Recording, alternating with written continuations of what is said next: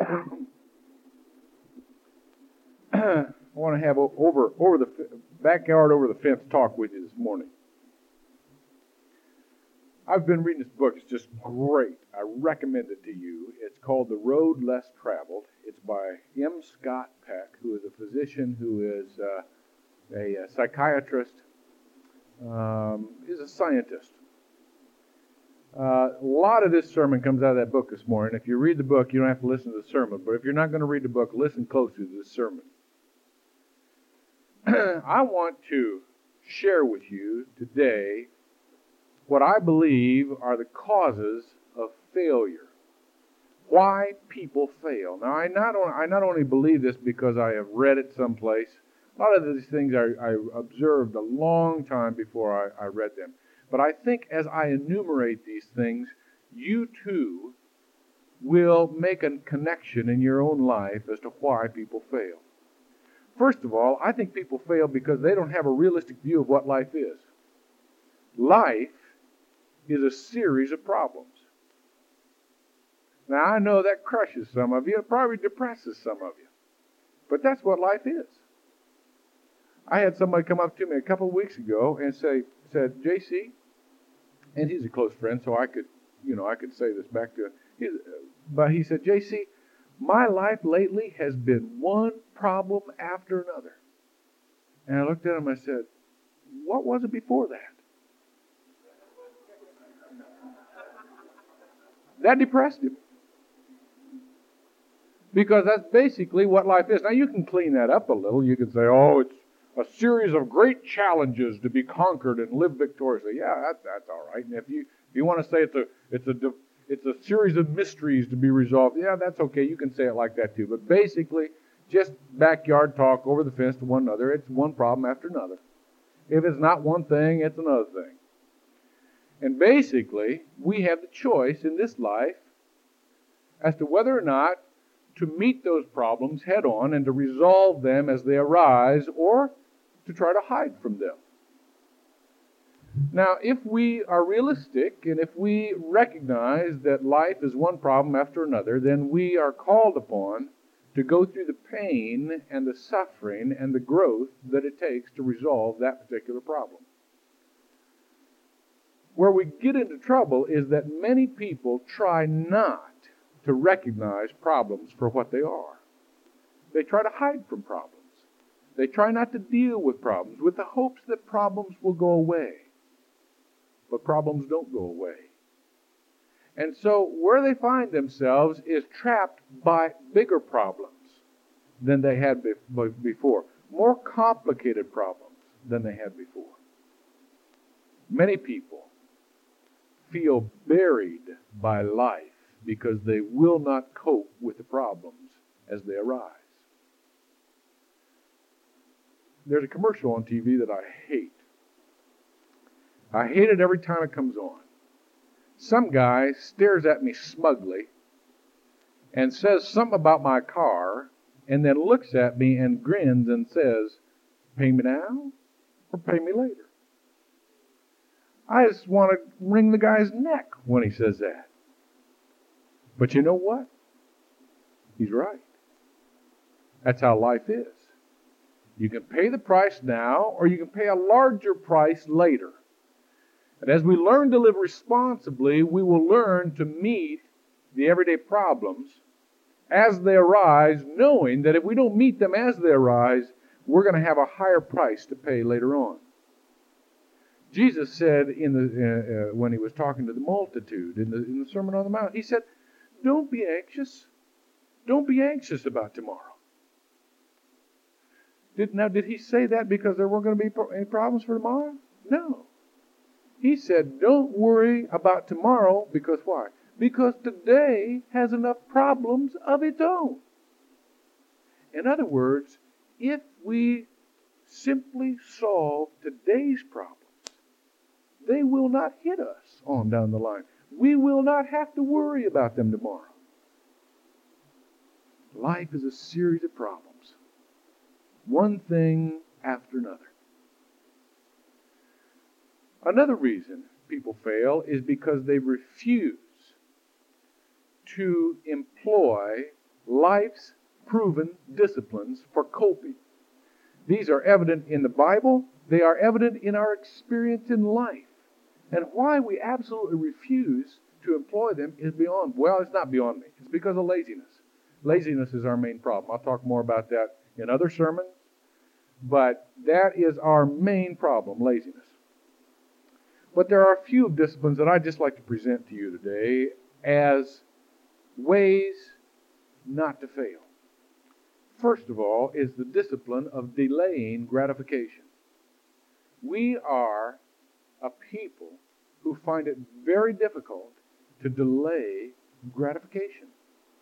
When the Bible says to us, the last shall be first, it's not just talking about if you make yourself a doormat for people, you'll have the highest place in heaven.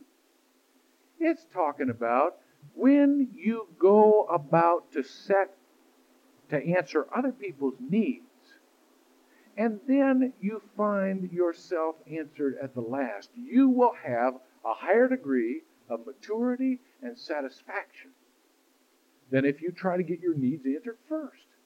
That's, a, that's what it's saying. It is saying simply delay your gratification because you will not have to worry then about others' needs, nor will you have to say, man, I've, I've just shot my wad. I got nothing left to look forward to here. You will live in anticipation of something good. When I was little, I had a friend, Blake Teach, and we, my my mother uh, said to me every day, "You can have a popsicle." That was my big prize of the day. I could have a popsicle. I'm going to have one a day. My mother was also wise in saying, "You can't eat in front of the kids." And she was she said to me, "Hey, don't bring it in the house. Don't come in and hide when you when you want to have your popsicle. You share it with your friend." So every day, Blake Teach and I would get together, and we would have promised to us a half a popsicle each. Now, my mother also said, you can eat the popsicle anytime during the day you want to. If you want to eat it as dessert for breakfast, great. If you want to save it till the hottest part of the day, that's fine too.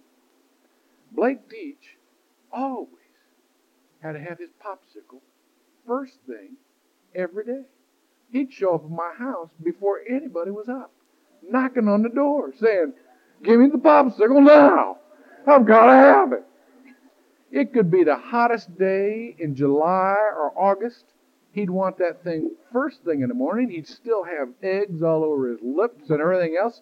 And he would go through the entire rest of the day saying, I can't believe I ate that popsicle. I got no. I, can I of your popsicle? I mean, it's really hot out. If I had only saved my popsicle till now. He went through the entire part of the rest of the day, the, the entire rest of the day, griping because he had shot his wad on the popsicle. How many of us assume that something will be great and we gobble it up and we say, Gosh, is that all there is? I mean, it's over? I mean, it's gone? I mean, there's nothing else? Instead of anticipating a resource that we could have for the hottest part of the day when we need it most. Delay of gratification. Those who are last shall be first. A second discipline. Assuming appropriate responsibility. It seems like, and this is a general statement, but I'll make it anyhow and we'll go from here. Nobody today wants to assume responsibility, especially when it's everybody's job.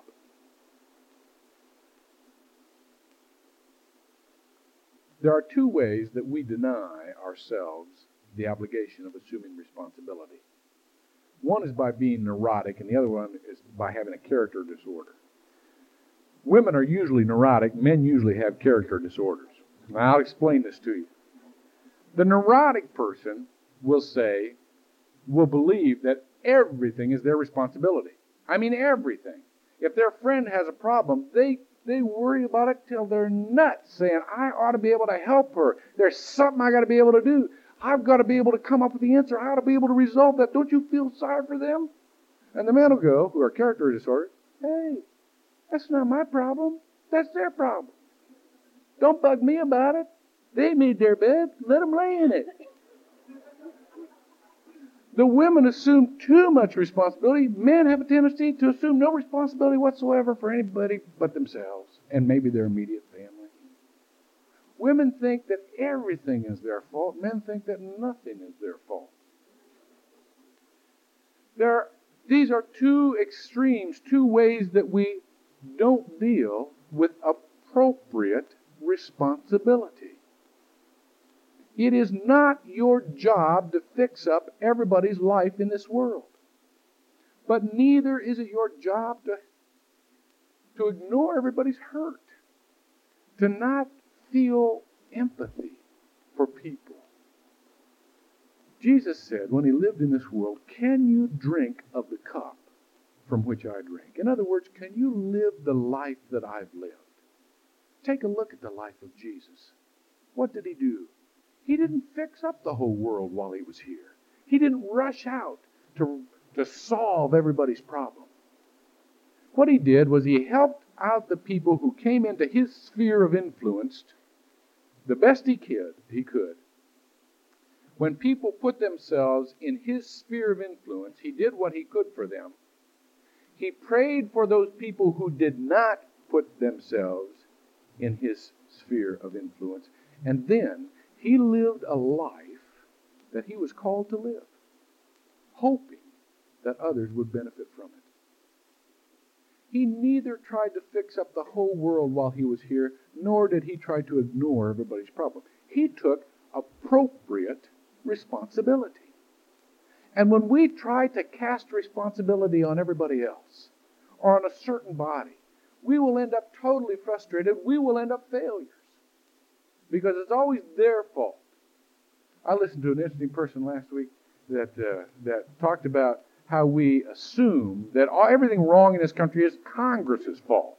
And the answer Christians always have is, boy, if we could only elect Christians, ever, if only everybody in Congress was a Christian, then everything would be all fixed up. If the president was a Christian, the Supreme Court was a Christian, the, House of Representatives were all Christians, the Senate were all Christians. This, this is typical Christian answer.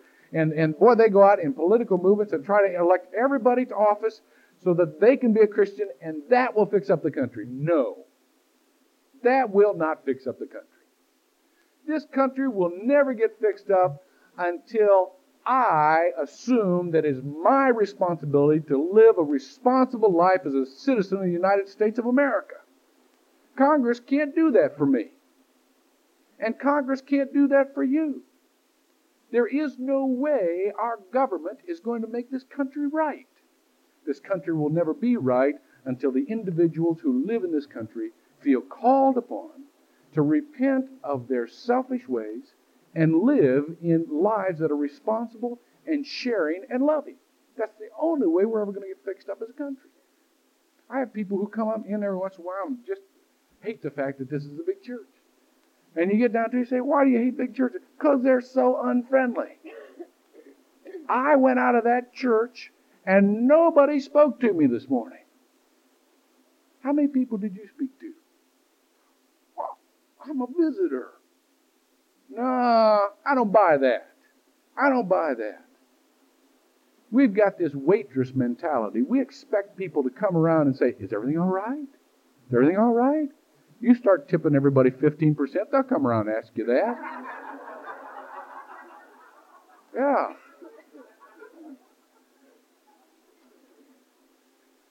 It is our responsibility if we want friends to make friends. It is our responsibility if we want involvement to become involved. Nobody can do that for us. And we need to assume appropriate responsibility. We are adult people. We are made to serve. We are made to grow up. We cannot expect always to be served. The last one is we need to be dedicated to reality.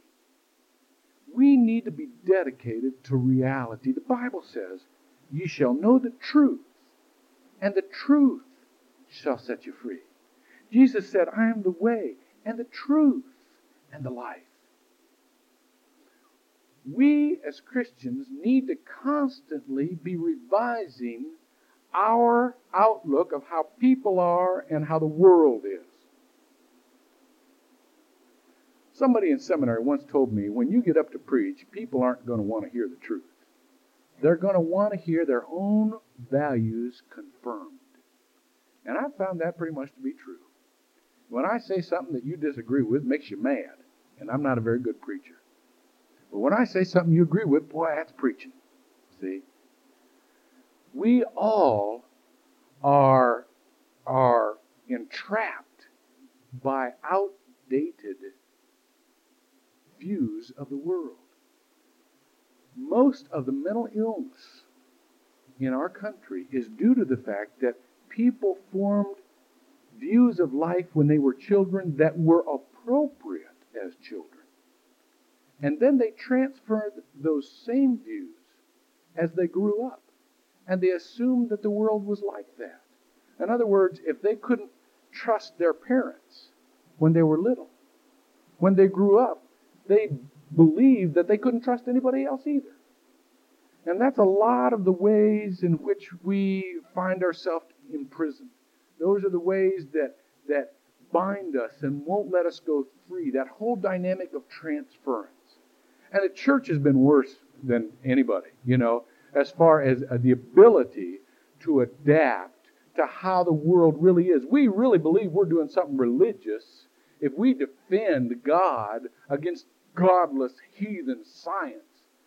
Isn't that stupid? Don't you think the same God made the world that made the Bible? Ye shall know the truth as you search for the truth as you look at the world, the way the world actually is, you will find God or evidences of Him. You will not find things that, that take your faith away from you. We don't have a forbidden list of books that you can never read because you'll learn too much. Because if you get smart, you won't be Christian anymore. The smarter you get, the more Christian you are. One of the things that really wipes me out, I'm really getting going this morning. How much time I got? You ready for this? Let's just stay here all day. It's all right. okay.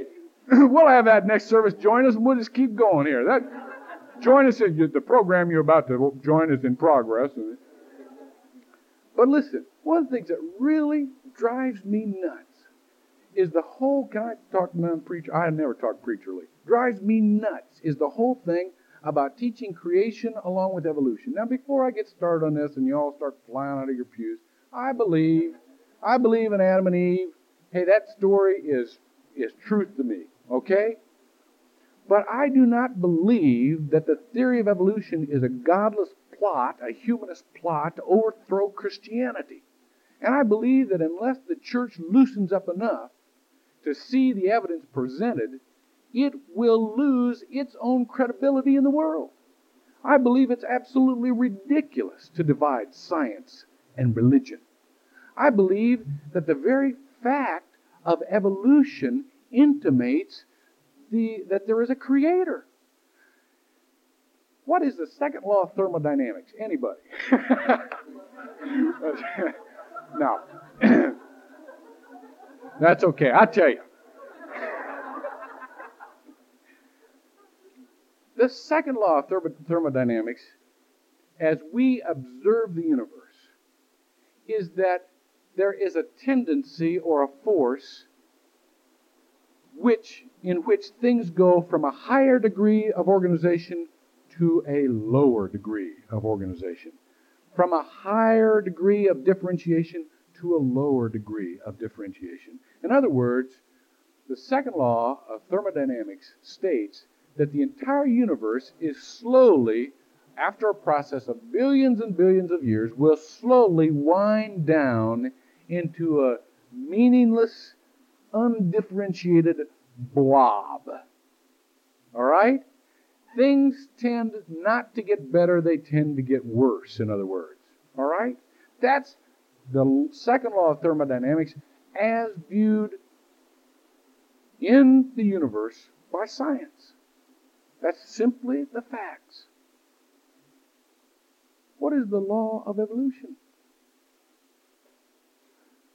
Evolution tells us that there is a force that is greater than the force of entropy, greater than the force, the second law of thermodynamics, that says that in this one planet, lost in a myriad of galaxies, there is something going on from lesser differentiation to higher differentiation, from lesser organization to greater organization. How can that happen in a universe that is slowly winding down? Unless there is some positive, creative force that cares about a certain purpose. Why are we different? The church shouldn't run from evolution. It should capitalize on evolution. It shouldn't say that this tears our theories about God apart. It should say this proves our theories about God. When we look at the world as it really is, when we can revise our pictures to match reality, we're not worse Christians. We're better Christians. And the same thing goes as us as individuals. There are so there is so much in our lives that we we cling to as a matter of first impression. There are so many people in our lives that we would shut out, that we would tear down, that we would criticize because they do not match some prerequisite of how we feel the church or the world should be. This is especially harsh in the church. There are ways that we will not prevent we will we will prevent ourselves from loving them. We will not admit them into our intimate circles because we have a worldview that is not realistic enough to know that that behavior or that kind of thinking goes on.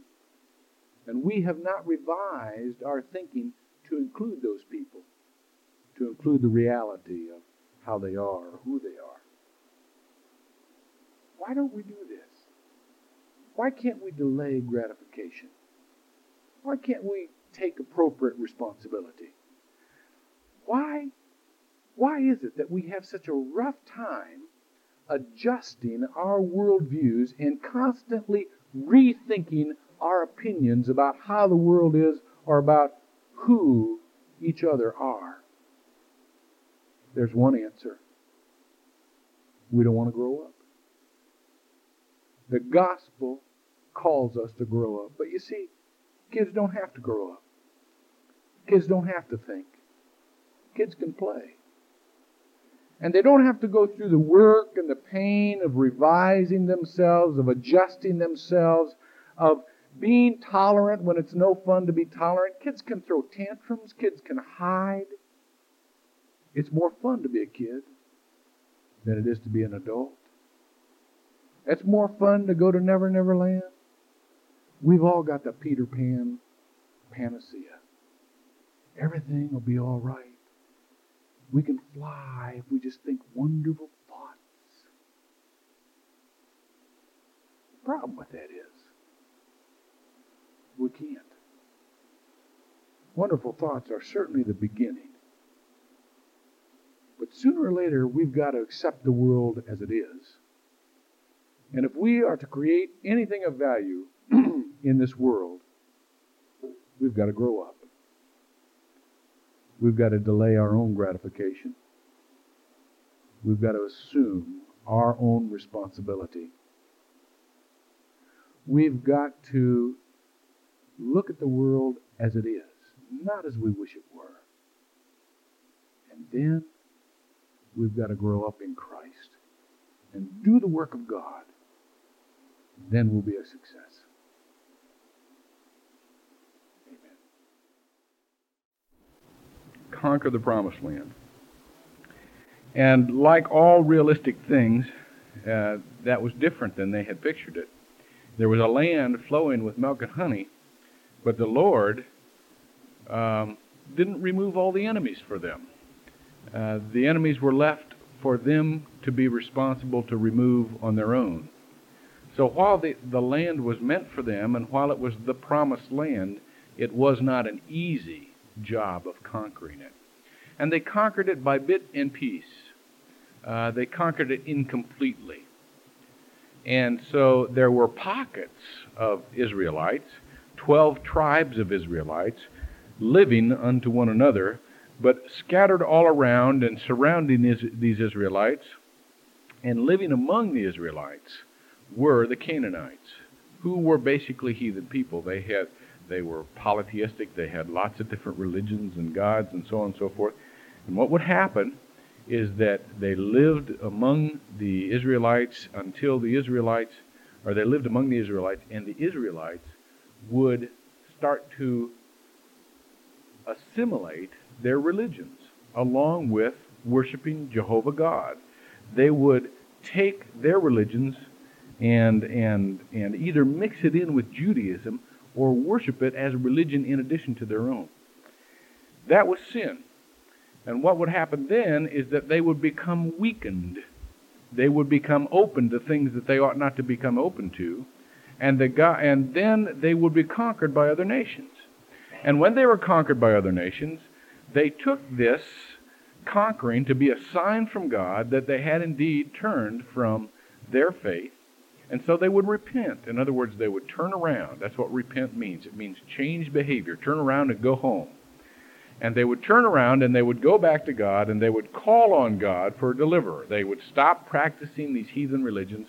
They would call on God for a deliverer. And God would send them a leader.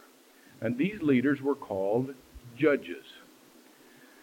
There were lots of different judges for different periods. You know, this is a whole string of, of of uh, events. It's not just one event. They would turn away, they would repent, they would call for a leader, and God would send them a judge. And the judge would deliver them.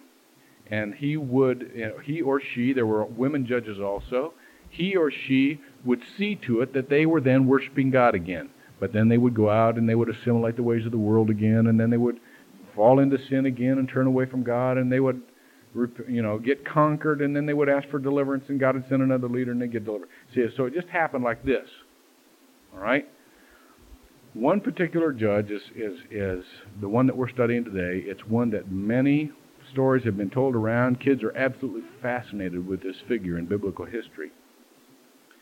But as we read about him, we will learn that he was not all a good guy. As a matter of fact, Samson was a guy with a typical jock mentality. Um, he did not have the maturity. Uh, he had muscles between his ears a lot of times. He was he was a carnal person. Uh, God had predestined him. This is a good way to think of predestination. Predestined him to be a judge. But his whole life was kind of wavering before, back and forth, whether or not he was going to be God's judge or whether he was going to be a carnal person uh, uh, consuming all the passions of the world. And even though he was predestined for a certain uh, role in God's world, he only partially fulfilled it. He ended up being a prisoner. So let's turn to the study sheet.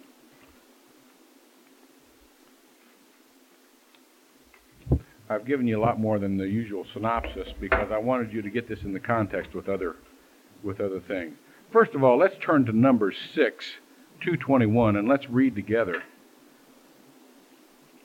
What we're talking about, uh, uh, the law for a Nazarite. All right?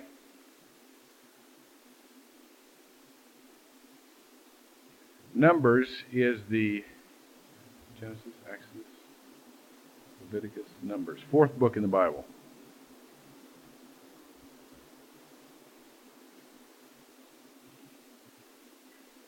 Chapter 6. Say to the people of Israel, when either a man or a woman makes a special vow, the vow of a Nazarite, to separate himself to the Lord, he shall separate himself from wine and strong drink. He shall drink no vinegar made from wine or strong drink, shall not drink any uh, juice of grapes, or eat grapes, or fresh or dried. All the days of his separation he shall eat nothing that is produced by the grapevine, not even the seeds or skins. All of the days of his vow of separation, no razor shall come upon his head. Until the time is completed for which he separates himself to the Lord, he shall be holy. He shall let the locks of his hair of his head grow long. All the days that he separates himself to the Lord, he shall not go near a dead body. Now remember that one. Neither for his father, nor his mother, nor for his brother, nor his sister, if they die, he shall make himself unclean, because his separation to God is upon his head. All the days of his separation he is holy to the Lord. In other words, if his family died, they could not go near their body. He could not go near their body. He could not attend the funeral or anything else. He is separated unto the living. And when Jesus said, um, um, when he was talking about following him, and there was a man who wanted to follow him, but his mother just died, and he said, well, or father just died, he said, well, let me go bury him. Jesus turned to him and said, let the dead bury the dead. In other words, he was giving him the same kind of vow, same kind of holy mission that a Nazarite had, and it was not without some background that he said that. If any man dies very suddenly beside him, and he defiles his consecrated head, then he shall shave his head on the day of his cleansing. On the seventh day he shall shave it. On the eighth day he shall bring two turtle doves, two uh, pigeons to the priest to the door of the tent of meeting. At the door of the tent of meeting was the was the uh, the worship space that they had. That was where the Lord would come down. It was kind of a temporary tabernacle or a movable, mobile tabernacle. And the Lord would come down and meet the religious leader there. So they called it the tent of meeting. And the priest shall offer for one sin offering and the other for a burnt offering, and make atonement for him, because he sinned by reason of a dead body. And he shall consecrate his head that same day, and separate himself to the Lord for the days of his separation, and bring a male lamb over uh, a year old for a guilt offering, but the former time shall be void, because of his separation was defiled.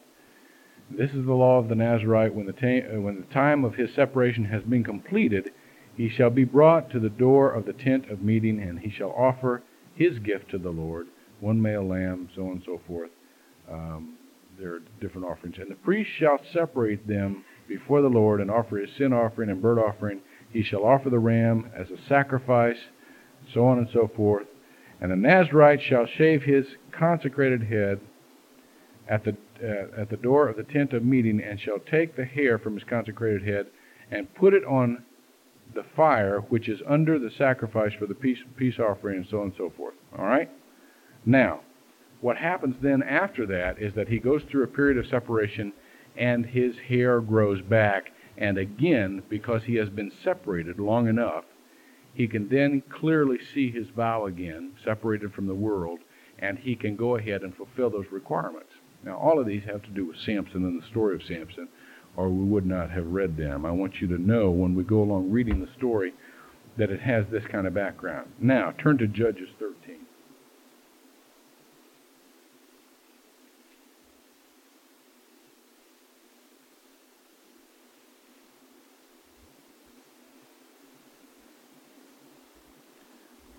Many times in Scripture, when a special child is going to be born that has a special function, uh, an apparition will appear to the mother.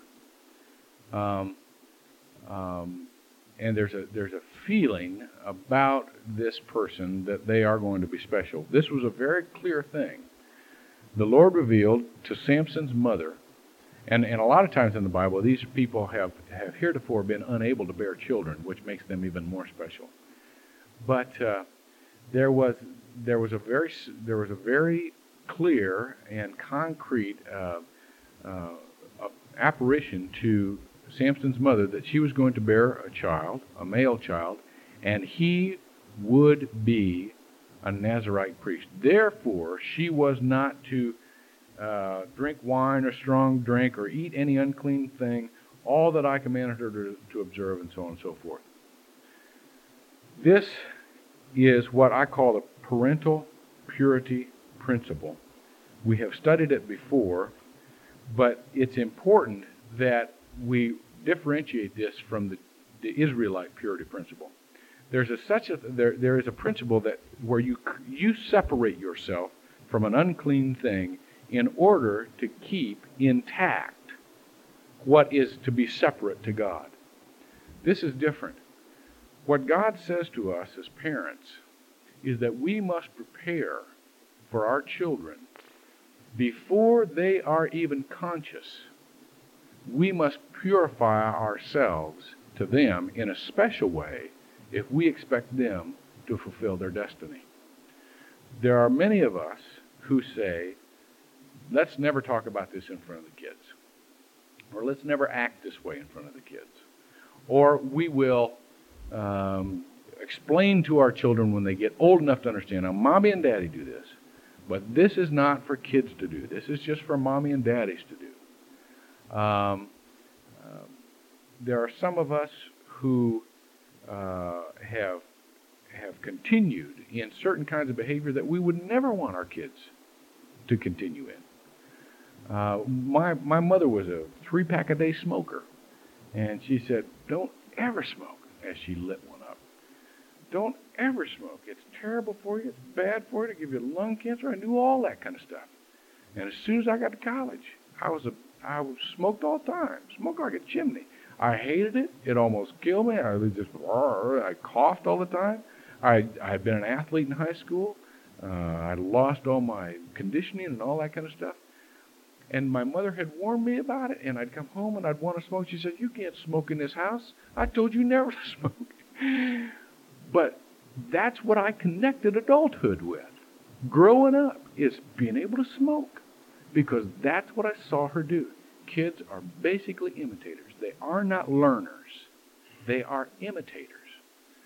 And what God was trying to say to this Israelite mother was that you must precondition yourself, even beyond the consciousness of your child, if you are to be the kind of model for that child that he needs to have.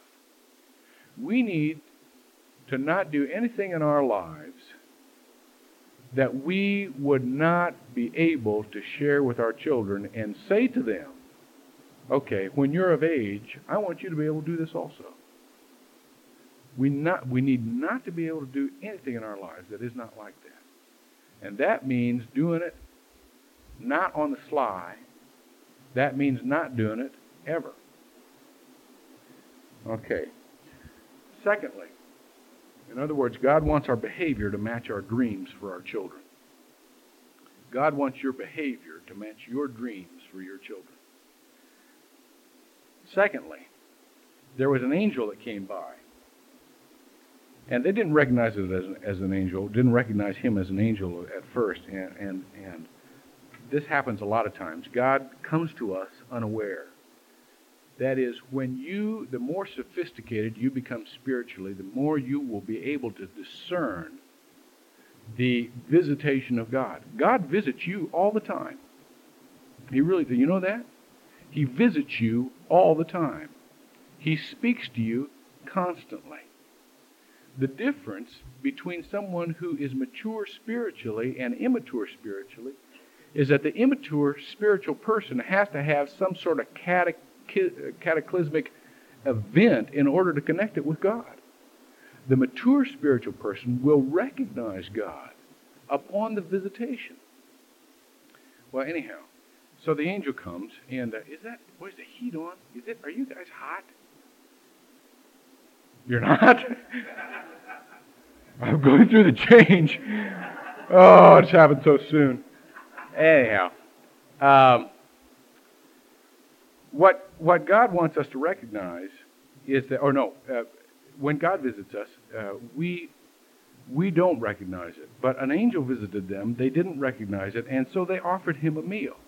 And what he said, I thought, was absolutely fantastic. Because he said, I will not eat of your food. If you make ready a burnt offering, then offer it to the Lord. All right. The difference, again, between an immature person or a civilized person and an angel of the Lord is that an angel of the Lord or a, the most mature spiritual person will take what is offered to them and make it an offering to the Lord. Somehow, they will make whatever is offered to them beneficial to the Lord. That is a constant contest of spiritually mature, mature people. In other words, in your everyday world, in your everyday world, what is offered to you is really meant, should be, an offering to the Lord. Right? Because all that we have, and all that we are, and all that we've learned, and all that we can do is because God has made us able to have that and be that and do that. So really, He deserves the credit. Now, here's the contest to you. How can you take what is offered to you every day and turn that into a benefit for God? That is a constant contest. How can you take whatever is offered to you during the day and turn that into a benefit for God? Okay, the road to spiritual maturity. Now, let's go down to 14.3 and take a good look at Samson. Samson, as for all people who are born strong, had trouble differentiating his desires from what the Lord wanted him to have. The first thing he wanted was a Canaanite woman. Now, the whole reason that God sent Samson to these Israelite people was to extract them and to make them holy again unto him. So Samson goes down there, and all of a sudden he wants to marry a Canaanite. Why? Because she pleases me well. He didn't even know her. It was a sexual thing. That's the only thing he could. He was attracted to her sexually. He wanted to have her sexually. So that was the level on which Samson was operating. Those called of God have much to overcome.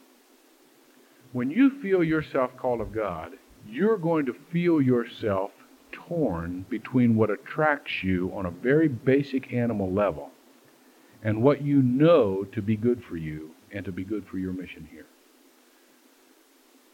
Samson, all the way through this, chose the carnal way. When you read this, he keeps going back and back and back to the carnal way. And even the things that, that we don't see right offhand the, when reading the Bible are really evidence of his carnality. Let's go down to the next one. He killed a lion, just tore it in half. Now, let me just insert here. Uh, you can tell the climate of this because bees would not go to a, a carcass of a lion that was putrid, that was dead and and uh, you know began to rot and all that kind of stuff. The climate is extremely dry, and it has dried the carcass out, so that bees built a hive in its mouth. Samson comes by, and he sees this honey in the mouth of the lion. Now remember a Nazarite vow never to go near a dead thing. But uh, Samson sees this honey in this, in this lion's mouth. He takes the honey out of that, out of that mouth. He eats some of the honey, and not only that, scraped it into his hands and went on, eating as, as he went. And he came to his father and mother and gave some to them, and they ate. But he did not tell them that he had taken the honey from the carcass of the lion. Now, you see the kind of personality Samson has here. He has a personality that is doing what pleases him, but is not living up to the full truth. The reason he didn't tell his father and his mother that he had gotten honey out of a dead lion is because they would have bawled him out. He didn't want to face up to the pain of what he had done wrong. Therefore, there are a hundred little sins building up in his life. He is not facing the pain of repentance to them yet. He even makes uh, a, uh, a riddle out of it and plays a game with his fellows at his wedding. And then what happens is he gets so mad at his wedding, at his wife you know, he got a Canaanite wife. He got just what he bargained for. She made the secret known. He storms out without consummating the marriage. Uses his temper.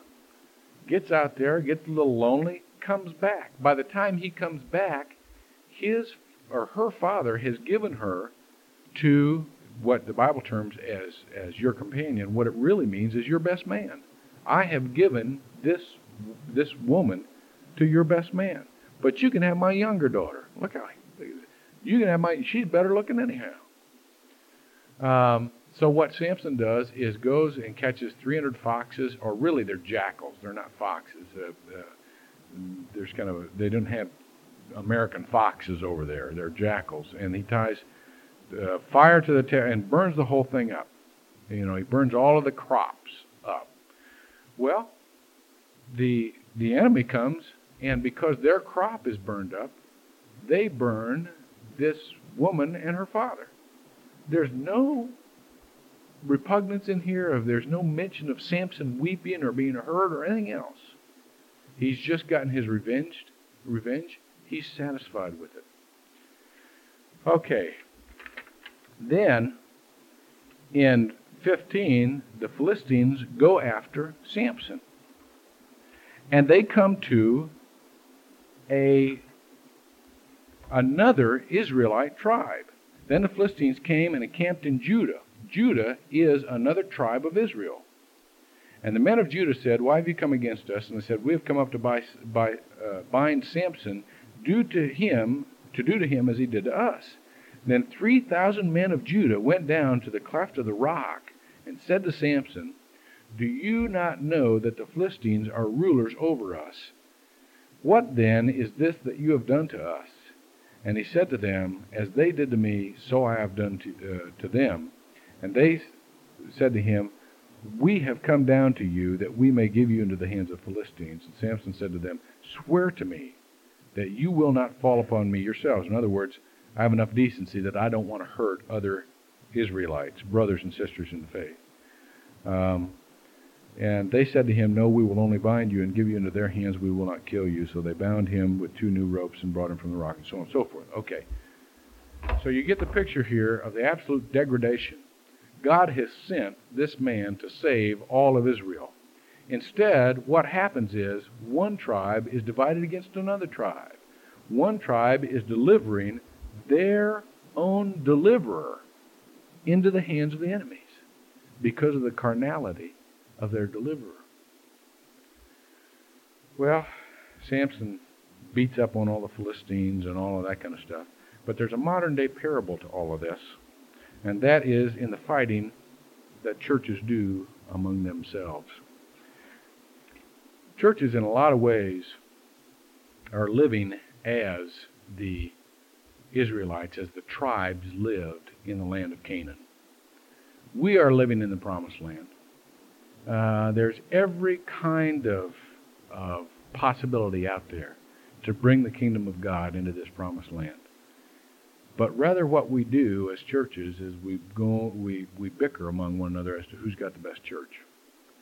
And we turn against one another instead of supporting one another and binding together in the name of Christ in order to be delivered from a culture that would tear us down. Uh, it happens over and over again. And I think what we need to do is call on God for deliverance from that, just like the Israelites did from the Philistines. Okay, so then he meets Delilah, who, it never says this in the scripture, but you assume that she is another Philistine. Um, and, and she says, Tell me wherein your great strength, li- strength lies. Now, here's another spiritual principle. When God, when people want to know where your strength comes from, you as a Christian have the choice. At that moment, you can either indulge yourself and say, "Gee, I don't know, I'm just lucky, I guess. I, it really took me a lot of work to perfect this, but well, I'm just gifted. I mean, I get the right genes, and or you can be real humble about it. You can say, uh, "Gee, I just came to the right place at the right time, and and uh, um, you know, the circumstances were right. I'm sure anybody in my circumstance could do this, although nobody has. But, you know, it's just one of those things. I, it's, it's just me. You can do all of that. Or you can say two words from God. You can give God the honor for your strength. That's what He wants you to do. If you give God the honor for your strength, They can't take it away from you. Nobody can take that away from you. God won't take it away from you. But if you really believe that your strength lies in the symbols of your strength, that is, if you believe that your strength lies in your strong family relationship, or your good work record, or your ability to maintain and and organize facts so that you can produce much in this world. All of those symbols of your strength. And somebody asks, where do you get your strength from? And this is where you get your strength from. You are playing into an area that can be taken away from you. Not that God would take that away from you, but it is an area not of strength, but of temporary symbolism of what God has given to you. Samson just needed to look at the lion and say, God, tell me wherein your strength lies. God. That would have been the end of the matter. But he played a game. He played a game with her. And this was one of those, you've been in relationships, I'm sure, one of those lovers' relationships where you kind of tease each other and then you make up. You get into a, you know, he wasn't doing this, folks, to test her out. I mean, even Samson was smart enough to know what was going on. He was doing it so that he could get something out of that relationship, so that they could make up. It was so much fun to make up. But finally, he told her, and uh, and because of that, the next thing happened. Samson goes, and this is one of the most pitiful scriptures in all the Bible.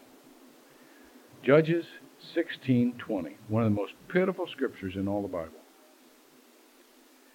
I will go out as at other times and shake myself free. And he did not know the Lord had left him. Isn't that pitiful? There's a human tendency to assume permanence. There's a human tendency to assume permanence. That is, you become dependent upon the symbols of what God has given you, the symbols of God's love, and you attach the same permanence to those symbols as you do to God's love. And those symbols aren't permanent at all. Those symbols at any given time can be taken away from you, and you're shocked when they are. He was shocked. He assumed that he would always have that strength, no matter what he did, because he assumed correctly that he would always have God's love. The two are not indivisible. What we have in this world are only symbols. And we cannot attach permanence to our circumstantial symbols of God's love for us. In James 4, 4 13, 15, let's just turn back there for a minute. I won't be talking much longer, but I, I, this is a really important scripture. And I want to read to you out of that. James, where are you? There, there it was. It's near the back.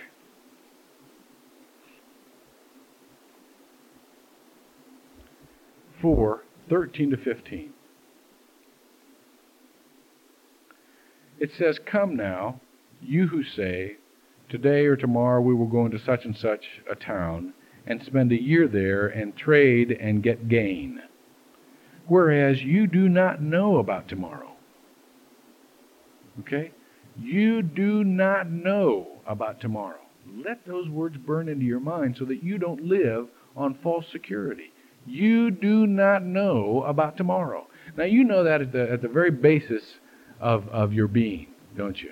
And we use that as an excuse a lot of times, especially where we're starting on the uh, Pony Express drive and people are giving, will, will be giving their estimates in the next couple of weeks. And the first thing they're going to say to themselves, gee, I don't know. You know, in this economy, I don't know what I'm going to be able to do. Da, da, da, da, da. So we know that at the basis, and we're glad to use that as an excuse.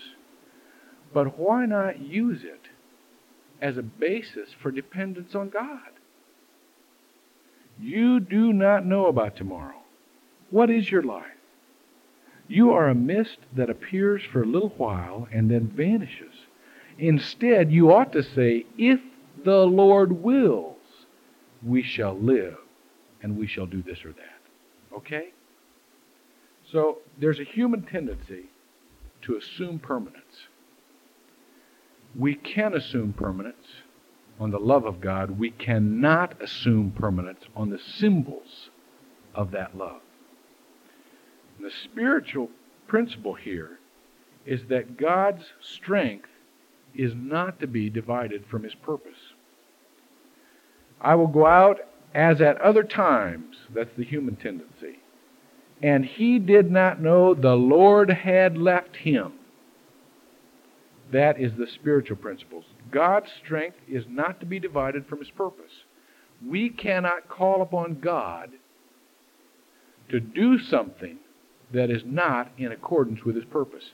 And there is only so long that we can live uh, not in accordance with God's purpose and have any strength from him at all. God would not give us something in order that we destroy ourselves with it. He does not give us enough strength to destroy ourselves with it. Therefore, as we become more and more separated from the purpose of God, we will find the strength and the clarity with which we live our lives ebbing away. The more carnal we are, the more separated from the Spirit of God, the more our powerlessness, our frustration, our confusion, all of the things in this world that makes for a rough life, those will come to us because God does not give his strength to us in order that we destroy ourselves. By the same token, if we live in the Spirit, we have enough strength and power to do anything that is in God's will for our lives. The last point is, but it began to grow again. The symbols of God's power after Samson had been humiliated, the symbols of God's power began to come back to him. And he began to, to regain strength. Can you imagine every day, for as long as it would take your hair to grow long, walking around and around and around a mill grinding stone, wondering how it happened that someone who had, before he was born, been designed by God to be a great leader of people, now found himself to be in a stinky dungeon, blind, doing something that was designed for a donkey to do? Can you imagine how much time he had to repent? how much time he had to get back into the will of God, how much time he had to accept again the call of God. This is the greatest hope all of us have. There isn't anything that we can do that will release us from the call of God. Once God places a call on your life, it will always be there. That's what predestined means. You who have trouble with predestination, it's not fatalism. It's not like you don't have a choice. Predestined means you were pre-designed to do something. And once God places a call on your life, that call will never leave you. Therefore, it is always something that you can go back to.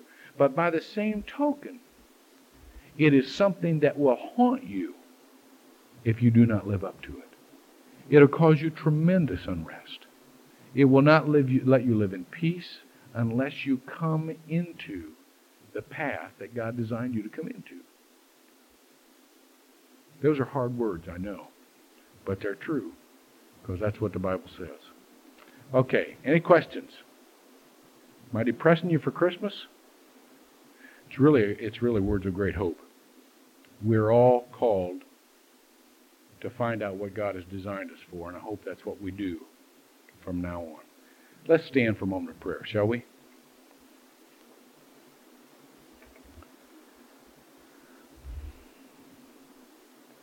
Father, now we ask your blessings upon your word.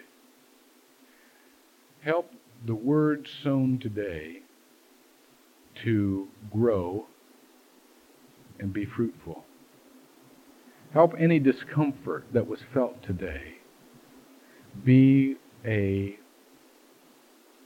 genesis for an initiative for new growth and new strength and realignment to your will. And Lord, now bless the worship services that people might be filled full of your Spirit. In Jesus' name, amen.